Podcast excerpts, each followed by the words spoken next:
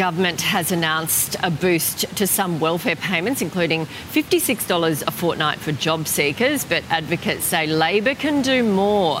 Tanya, is that a fair call? You have uh, a huge $20 billion surplus.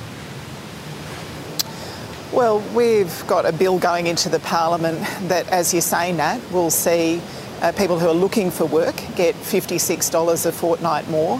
Uh, it'll help sole parents. Uh, it'll help people who are studying.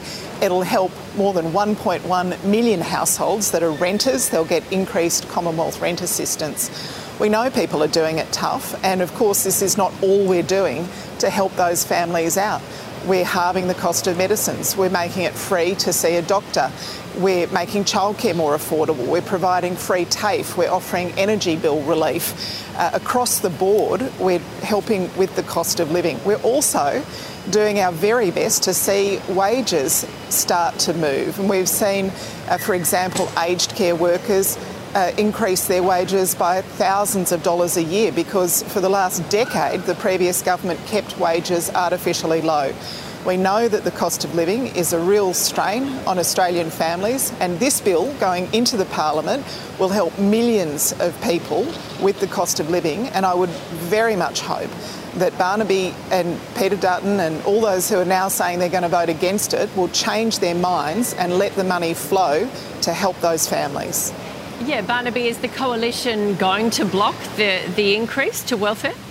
Well, the, the biggest issue that's happening out there is costs of living, with power prices going through the roof, liability going through the floor, and the money because they're overseas companies going overseas.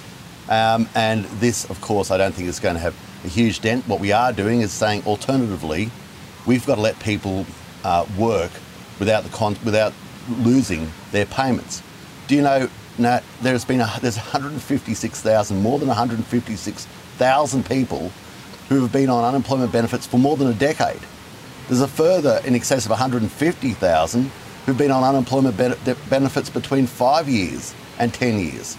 Now, in the current circumstances where motels are screaming out for workers, um, farmers are screaming out for workers, everybody's screaming out to, to get people to work, it seems perverse that there's people who just have been out, decided not to work for over 10 years. If they're not on disability pensions, they're on an unemployment pension benefit, what are they doing? We, are trying to encourage people to make a substantive step in their life.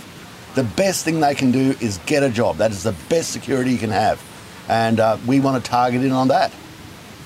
Okay, thank you both. The, problem both... With, the problem with Barnaby's proposal, Nat, is three quarters of people who are on un- unemployment benefits won't benefit from it. And this is something that they tried out That's during COVID. If it was such a good idea That's during COVID, why didn't they keep it going? Well, it's uh, well, you became the government actually, Tanya. You might have forgotten about that part. And with the double dissolution trigger, it seems well, like you don't want to be the government did, for much you longer. You did it temporarily, and you got rid of it. Well, Tanya, you're the government. Okay, time's up. Thank you both. We'll see you next week.